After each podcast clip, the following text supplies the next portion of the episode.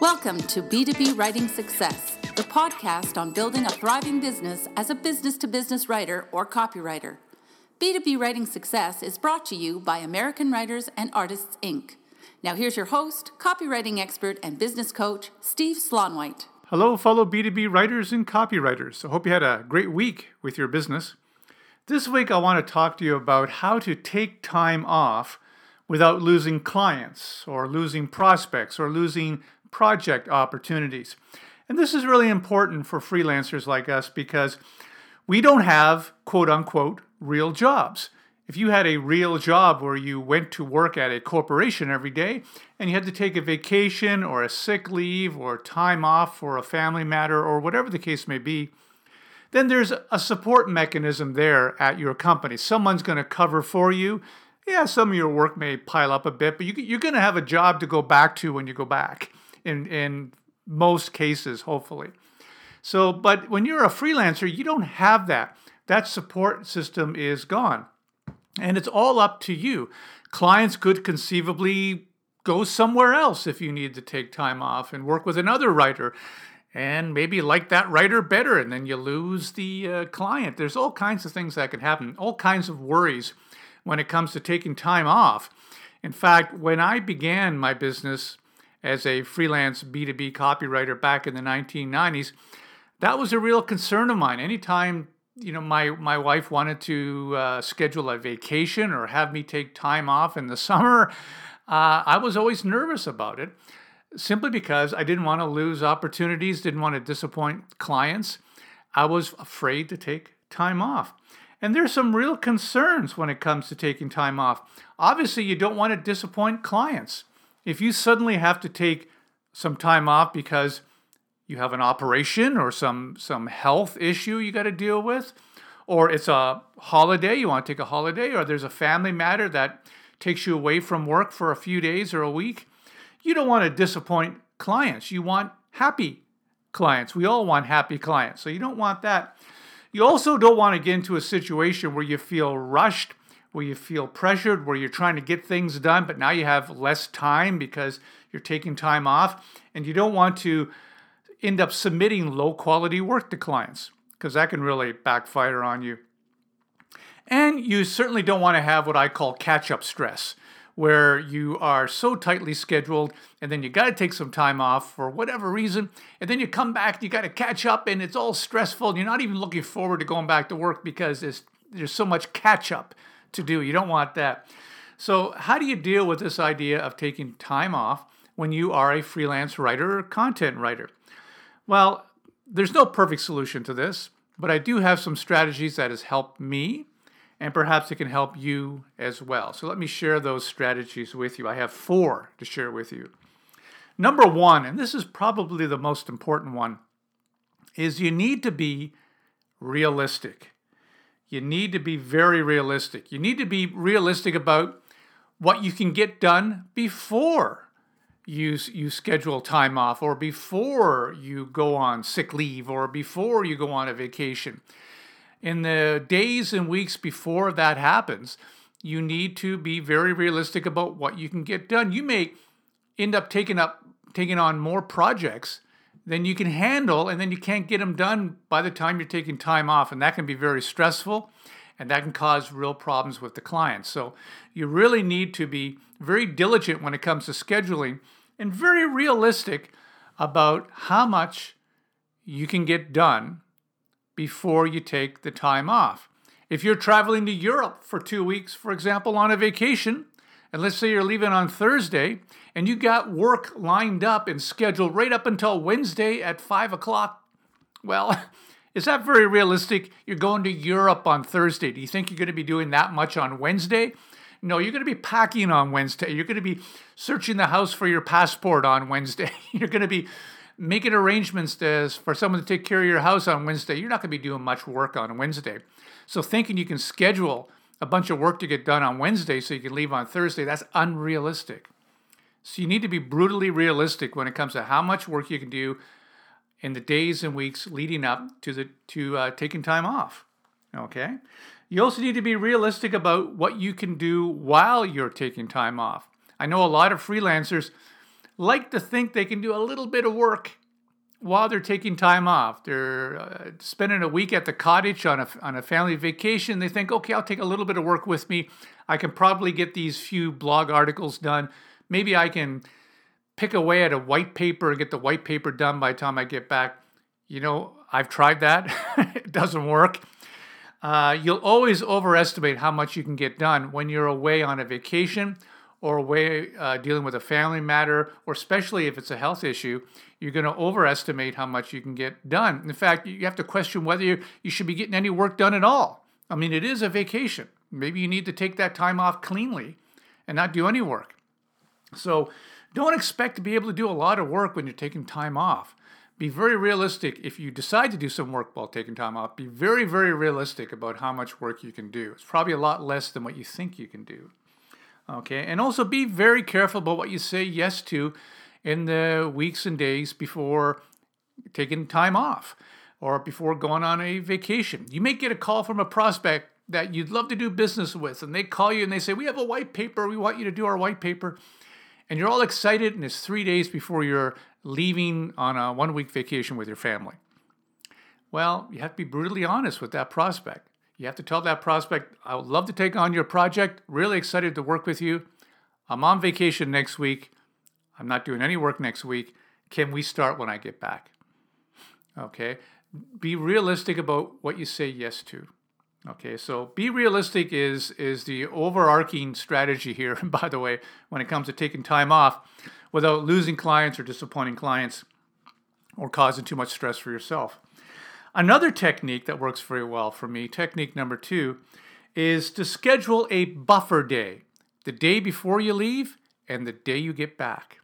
Now, what is a buffer day? A buffer day is a concept that I learned from a business coach uh, called Dan Sullivan.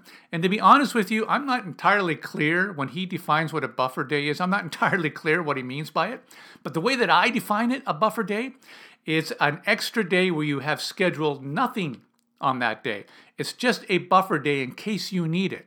So I may, uh, if I'm leaving on a vacation on Thursday, I'll schedule Wednesday as a buffer day. And I'll schedule work as I normally schedule work right up until Tuesday. And then Wednesday is a day in case something happens, in case I don't get all my work done, in case something happens at, at work that I need to deal with, in case a project came in and I want to do a little bit of it before I leave. Whatever the case may be, I have that free day, that buffer day that's going to help me so I'm not so tightly scheduled. And I also have one of those days when I get back. So when I get back from holiday, let's say I get back on a Friday and I want to go back to work on Monday, I'll schedule the Monday as a buffer day. I won't schedule any project work that day. That's just a free day so I can get up to speed on what I need to do on projects so I can I ramp up to what I need to do when I get back from vacation you know, I may have been working on a project, but it's been a week since I looked at it. I need to get up to speed on it.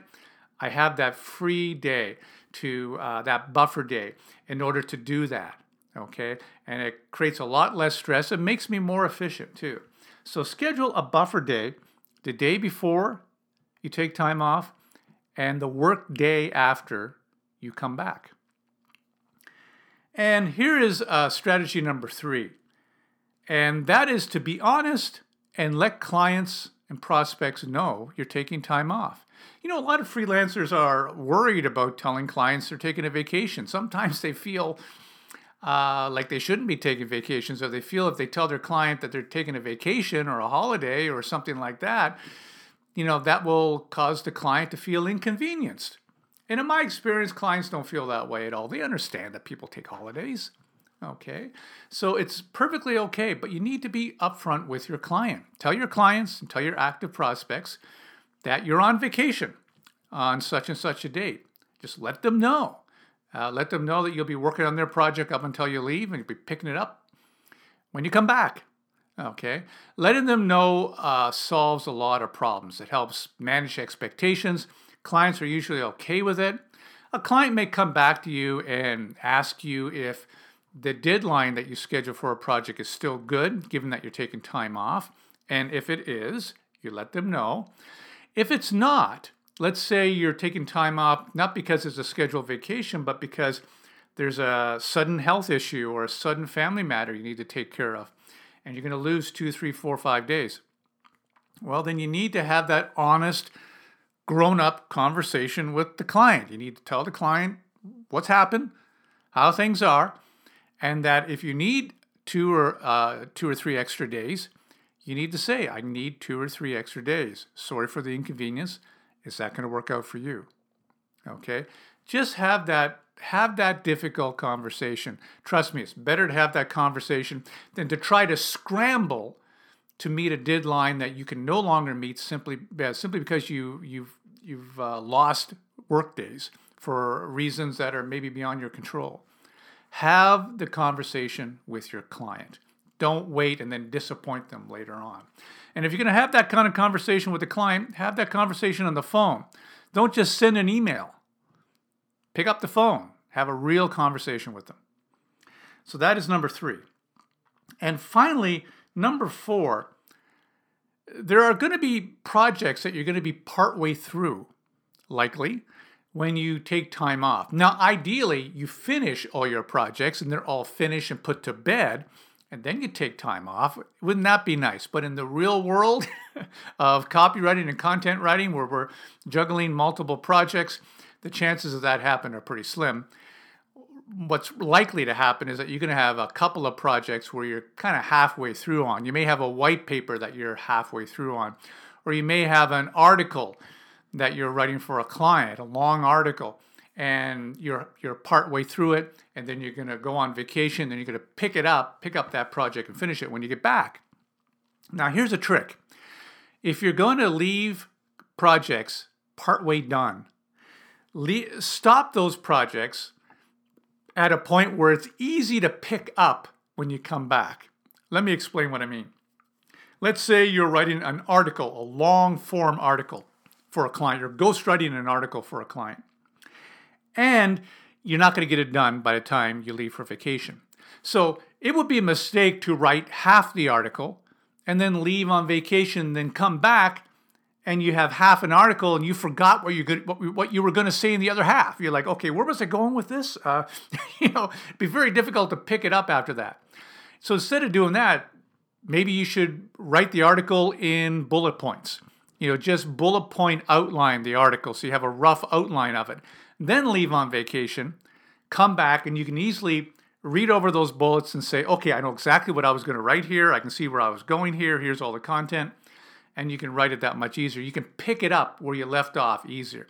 So try to finish or finish projects part way at a spot where it's easy to pick up, pick it up and complete it when you get back. Okay, that takes some thinking depending on the kind of projects that you're working on, but try to finish projects in that way where it's easy to pick up and start those projects again when you get back. Otherwise, you're going to create yourself a lot of create a lot of stress for yourself when you get back because you know you're gonna you're not gonna know exactly what's happening with a particular project. You're gonna forget, and it might be difficult to pick it up later on. Okay, so those are the four strategies for taking time off when uh, without losing clients, without disappointing clients. You want to be. Let me review. You want to be brutally realistic about what you can get done before and during the time off, especially before the time off. You want to schedule a buffer day the day before, the work day before you leave, and the work day before uh, after you get back. You want to uh, let your prospects and clients know about your time off. And if you need to have a difficult conversation regarding a deadline, have that conversation on the phone with the client. And finally, you want to finish up projects that are only partway done before you leave at a spot where it's easy to start again when you get back. So, those are some strategies. I hope you find it helpful. Taking time off without losing or disappointing clients and causing too much stress for yourself. So, that's this week's B2B Writing Success podcast. I'm Steve Slaunwhite. And if you want to check out past episodes of this podcast, you can do so on iTunes. Just do a search for b2bwritingsuccess.com or you can go right to b2bwritingsuccess.com, the website. You can find all the past episodes right there. So until next week, have a great week with your B2B writing or copywriting business. We hope you enjoyed this edition of B2B Writing Success with Steve Slaunwhite. For more tips on building a thriving B2B writing business, visit www.b2bwritingsuccess.com.